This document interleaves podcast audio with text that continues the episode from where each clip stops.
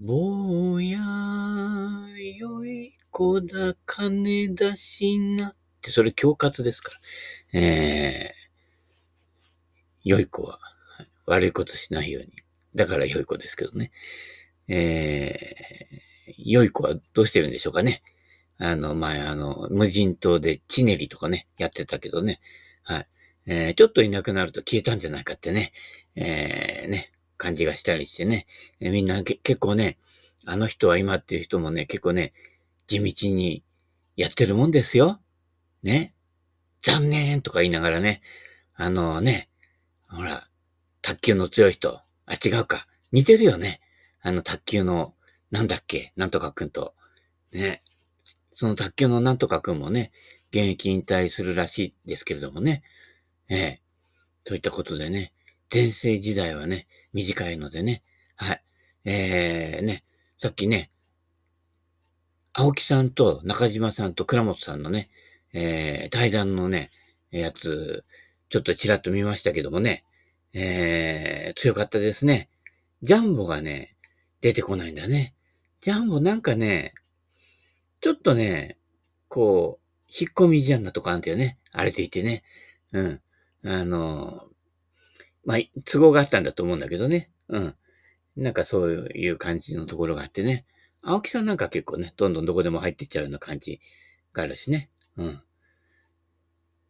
面白かったですよ。当時。青木さんの、ね、同級生のね、高須くん、ね、が、カノさんにいてね、カノさんってカノさん、カントリーですよ。うん。あそこに強い甘いんだよね。すごいね。シニアプロ任しちゃうようなね。ゴルフ侍に出てたけどね。あの人のスイングなかなかいいですよ。うん。で、カノさん、ね、山ごもりですよ。カノさんっていうぐらいだからね。で、左手のグリップをスクエアに直すようにね、こう、ガムテープかなんかでこう縛っちゃってね、うん、動かさないようにして、そんで食事も食ったって。やっぱ当時のプロってやっぱすごいよね。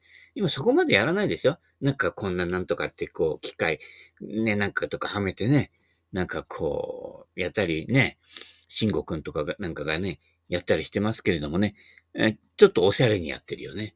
もうガムテープで食事ですよ。うん、味噌汁も、みたいな感じでね。中島さんなんかもっとひどいですよ。すごいよ。ね、タイヤに石乗っけて、それ引っ張らせてっていうね、あれ、土佐犬の調教で掴んだってね。うん、俺は犬飼いみたいな感じでね。そんな感じですよね。うん。あとすごかったのは中島さんのね、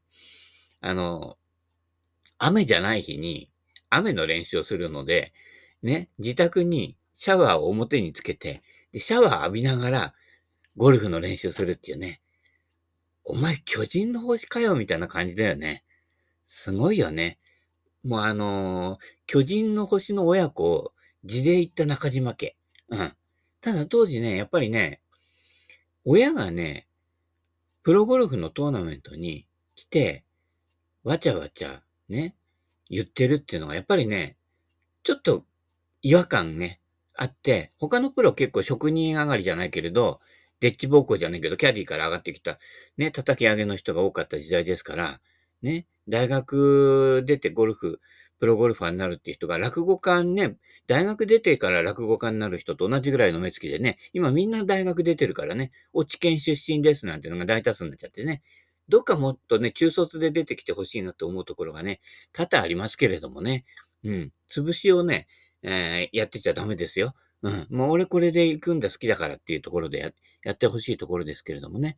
うん。そんな感じでね、シャワー浴びながらね、練習してたりとかね。やっぱすごいですよ。うん。それでやっぱりね、世界のメジャー競技でね、当時、世界のメジャー競技でトップの方で争うっていうのはやっぱりね、また夢でしたからね。全英オープンで76年かな、鈴木紀夫選手がね、うん、初日トップかなんかに立ってね、最終も結構ね、頑張って、ね、結局は10位だったんだけど、ね、あれが10位だけど、ものすごい快挙だったんですよ。うん。その後、青木さんがね、2位になったりとかね、全米オープンも、ね、ジャック・ニクラウスと4日間戦って2位ですからね、ほとんどマッチプレーの世界だからね、今なかなかね、松山くん、単品でしょ？うん。昔はね、ジャンボだってね、あわや全米オープンね、優勝しそうなぐらい最終日ね、トップに立ったりしたんですよ。外国苦手だけど、日本のお米持ってかないとね、ダメだったけれど、でもね、やっぱすごかったんですよ、みんなね。ジャンボの場合はね、全盛期が2つに分かれていてね、いわゆるパーシモン時代の全盛期とね、ガーッと出てきた時と、やっぱりメタルになってからね、それ以降のね、50代になってからも強かったっていうね、いう全盛期ありますからね。倉本さんは ずっと変わらないね。うん、ほとんど変わってないでしょ。今でも、60代の今でもね、すごいです。で、当時やっぱ倉本さんとか、湯原さんね、弾道の凄さは湯原さんすごかったよ。もう、こう、弾道がね、なんて言うんだろうな、新緑のようにいぶいてるっていうんですか？うん。もう、うるうるやね。シュルシュル。だから、まあ、スピン量が多いっちゃ多いんですけどね。うん。倉本さんなんかは、そこのところを、あえて、強い球じゃないと。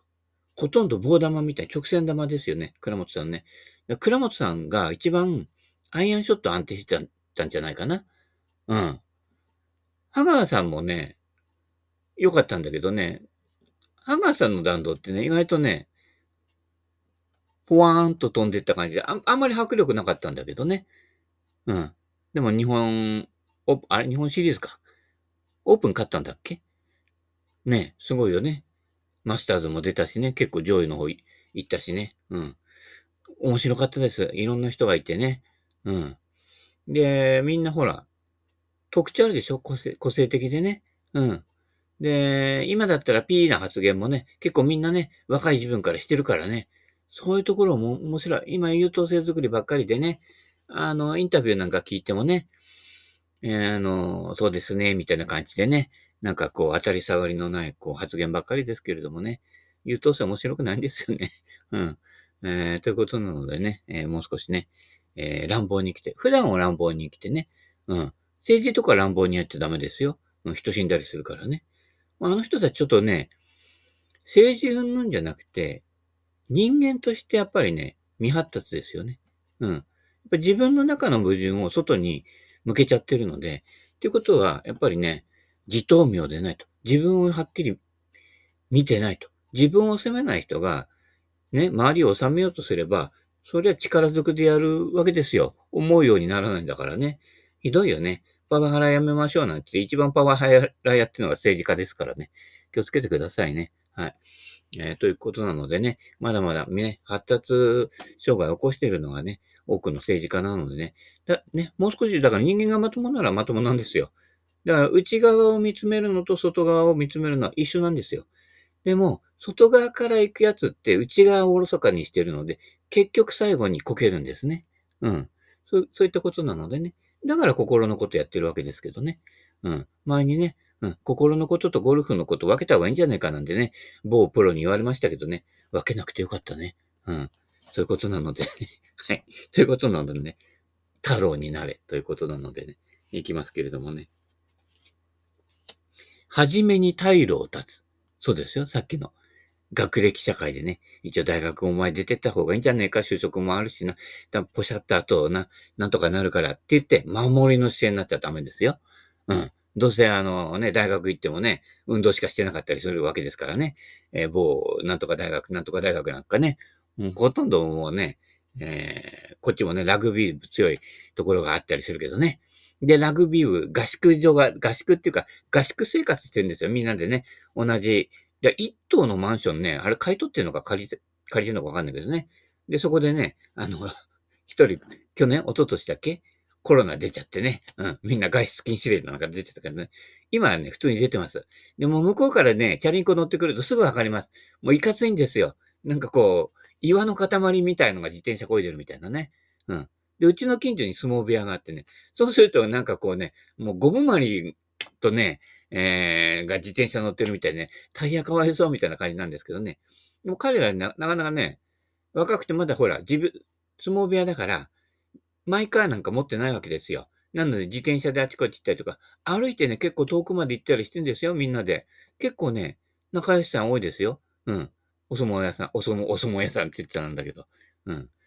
そういったことでね、お相撲さんね、空気のやつじゃなくて、ノーパンクタイヤ、俺みたいにね、使うといいよ。パンクしてないから。そういうことでね。はい。はじめに退路を断つね。みんなね、多分ね、お相撲の方はね、多分大学出てから来てる人ほとんどいないと思う。高卒か中卒だと。今でも中卒の方が逆に少ないかな。でも、考えてみな。3年間ね、ちょっとばかりね、学校行ってね、学問やってね、卒業証書もらっただけでね、就職先が変わるって馬鹿げたことですよ。変わらないんだから。学校でやったやつね、卒業した途端に全部、試験終わったら全部忘れちゃうんだから。ね。学生時代覚えたいろんな公式とかいろんなものを覚えてる？で、現場に行って、そのまま役立つ？何も役立たないじゃない。だったら手に職つけろとかね。あるいは、その専門職にとって重要なことを学んだ方がいいですよ、最初から。それで、退路を断つと。でも、大抵の学問って、3年間も合弁すれば、大抵身につくんです。インプットできるんですね。はい。で、大抵のインプットできる職業って、今ね、コンピューターとか AI がやってますから。はい。無駄です。はい。いざとなったら、やっぱり仕事は体力です。肉体労働に強くなるっていうことね。だから、最低限は稼げる。昨日ね、おとといか、俺のところに、これ使う？持ってく？みたいな感じでね、言ってたね。職人おじさんね。ああいう年寄りになればね、強いですよ。彼70歳ぐらいいってんのかな、見かけね。意外と同級生ぐらいだったりしてね。ひょいってね、大きな棚担いでね、来てくれましたよ。やっぱり最後はね、自力です。はい。ただ、ゴルフの場合はただ筋力に頼ってちゃダメね。ゴルフの場合は、筋肉を落として、わざと落として、ね、落とした状態で無理なく、ね、骨格を動かせるか。骨格です。骨まで愛して理論ね。ここでやらないとダメ。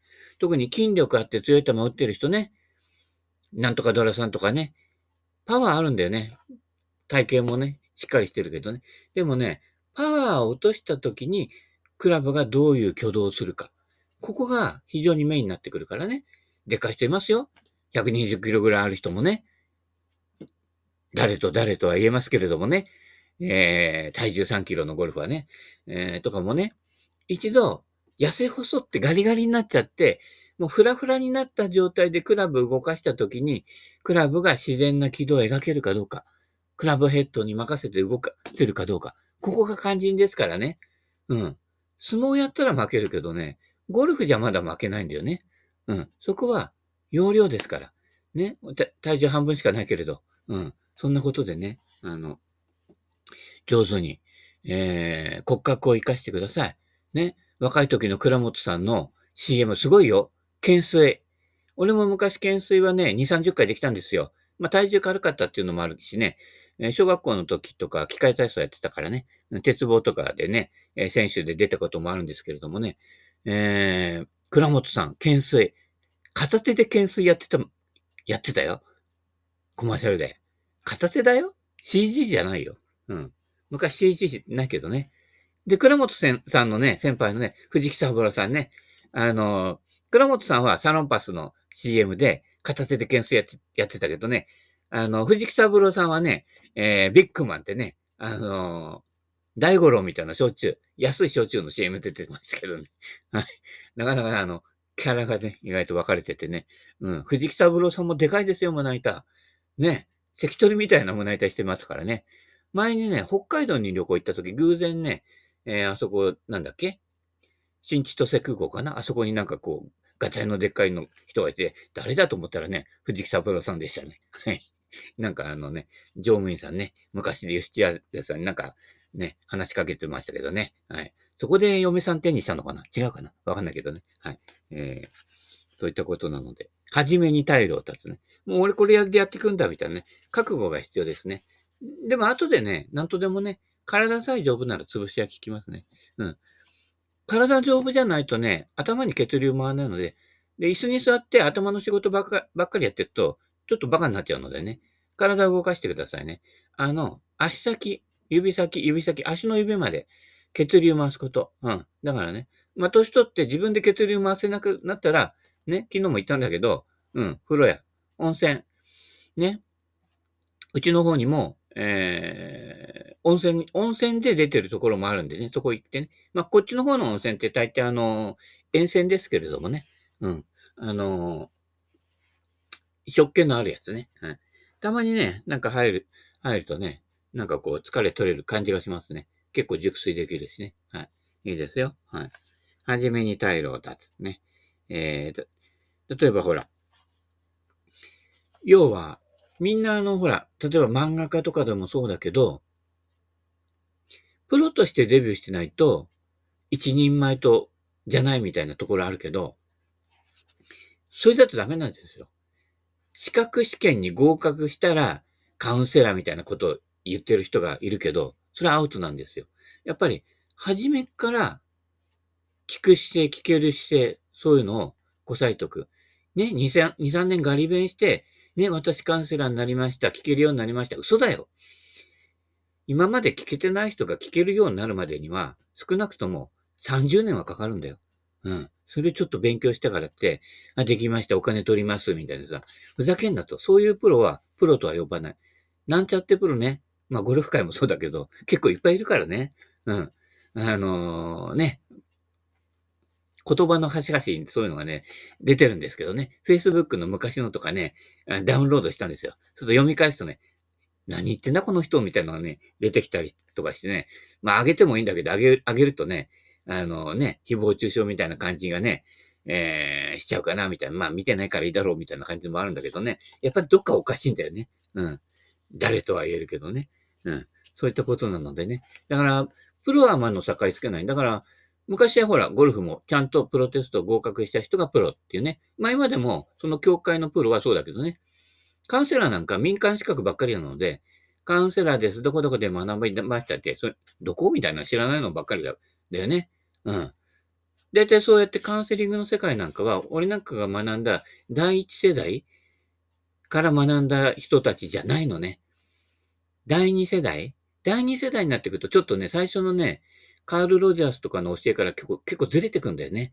で、ずれた人がまた、そのずれたのを、またこう、伝言ゲームじゃないけどやるので、ずれずれになっちゃうのね。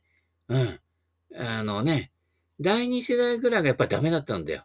うん。残念ながら俺らのちょっと上の世代なんだよね。あの辺のつなぎがうまくいかなかったので、地味猛量増えちゃったんだけど、商売ばっかりに走るやつが増えちゃったんだけどね。うん。そこのつなぎ。だから第一世代。ゴルフもそうだけど、俺なんかも、その、職人上がりの第一世代から学んでるので、やっぱり嘘偽りがないものが入ってくるんだよ。第二世代になると、ちょっと頭が離婚になって、小離婚になっちゃうから、なんかおかしくなっちゃって概念が入ってくるのね。それ違うねんみたいな、違いねんみたいなね、感じになってくるんだけど、やっぱりね、元を辿っていかないとダメだよ。うん。ね、統一の弟子の弟子です。なんて言うと、ちょっとずれてくるわけですよ。うん。やっぱりね、直伝で伝わっていくものっていうのがかなり大事なところなのでね。で、直接学べない人は、その元の人が言っていることをね、自分なりにこう理解していくっていうのが非常に大切なのでね。だから、なんとか教室なんて開いてるようなところから行っちゃダメなんですよ。で、その教室の先生は一体誰から教わったんだって言ったらね、ほとんど自己流だったりしてね。うん、本読んで YouTube で学びましたなんて。じゃあ変わらねえじゃねえかよ、某誰々と、みたいなね、いうことになっちゃうのでね。はい。元本、大事ですからね。そうやってね、心の方も元本見ていかないやつっていうのは、必ずなんか、心って必ずどんな心の達人でも、ね、オブラートくるんで生きてんの。うん。なんかに包まれないと、ね、生きていられないの、やっぱり、この世で生きてるのはね。でも、そのオブラートに、何を映してるかが問題なのよ。で、オブラートだから、ね、死ねば消えちゃうのよ。うん。死ねば消えちゃうもののところに、いっぱいいろんなね、要は映写機ですよ。映して、それを見て生きてるのよ、大抵の人は。ね、なんとかだって。コロナ流行ったらコロナね、戦争始まったら戦争って、もうそこに映しちゃって生きてるわけね。で、世の中の世界の人って、もっといろんなことをいろんな毎日送って生きてるんですよ。うん。そこが見えなくなってきちゃうからね。世界でそれしか起きてないんじゃないかということですね。要はトピックスになってるものしか見てないっていうことはおかしいんですよ、やっぱり。何が大事って生きてるっていうのは日常が全てだから、今日はあなたがどうやって生きて何を見て感じて生きてるかっていうことですよ。ね、テレビばっかり見ていると今に尻尾が生えてくるって昔コマーシャルあったけどね、もう尻尾の生えてる人ばかりですからね。うん。あなたの日常ですよね。人の日常ね、コピペしてどうするのっていう話ですからね。あなたが今日息をしてるっていうことが生きてるっていうことだからね。で、オブラートには何にも書かない方がいいんですよ。映さない方がいいんですよ。情報なんか入れない方がいいんですよ。そのまま。あなたがそのままに自分のね、呼吸そのままに生きていることが世界平和に直結しているわけですね。それができない人たちが心にね、いろんな、要は恐怖政治をやる人は恐怖映画を見てるんですよね。その人自身の映写機の中のね、映ってるものに反応してるだけですよ。そうやって生きてる人ね、誰と誰って言えますけれどもね、それお前のオブラートだろっていうね、しかもオブラート消えちゃうし、オブラートに映ってるバーチャルリアリティだから、それをリアリティと信じ込んじゃってね。バカだなと思いますけれどもね。そのバカのおかげで周りの人が大変な思いするわけですからね。うん。そのバカは本当にバカですから。ね、バカになるなら、都の西北、早稲田の隣、バカだ大学ね。頭空っぽだから、何も映せないんですよ、彼らはね。うん、これでいいのだって言ってるだけだからね。そうすると、やっぱ、タリラリラーンの世界で、ね、幸せが向こうからやってくるというね、いうことですよ。はい。ギラギラ、メラメラ、ムラムラしてるとね、青い鳥もね、来ないんですよ。なんか物騒な感じがするとかね、思うからね。うん。そういったことなのでね。何の話だっけ？退路を断つっていうね。そうなんです。ね、これ、甥っ子が書いた本かな。太郎さんだって本当は弱い普通の男の子。だけど歯を食いしばって最後まで岡本太郎をやり通した。きっと辛かったと思う。でも決して弱音を吐かなかったし、それを誰にも見せなかった。それがすごい。だから愛おしい。いや、太郎はね、途中から完全に太郎になったと思います。はい。うん。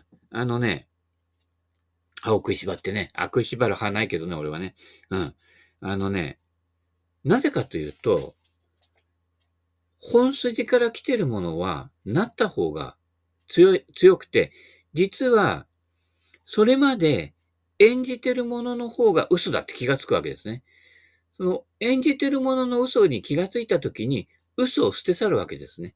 そこからは本物になってくんで、最初はね、なろうとしてたかもしれないけれども、なり始めてなってくると、もう、なろうとしてた殻はいらないんです。要は、芋虫からさなぎになったさなぎはいらないんです。さなぎ背負ったまま飛んでかないでしょ。セミでもそうですよ。セミの抜け殻ない。抜け殻背負っていかないでしょ。俺は過去あれだったんだ。あれと別れるのは辛いって、ね。セミが自分の抜け殻背負って飛んでるやついないでしょ。うん。そういうことなんです。抜け殻は捨ててっちゃっていいんです、そこはね。うん。それが断捨離っていうことだからね。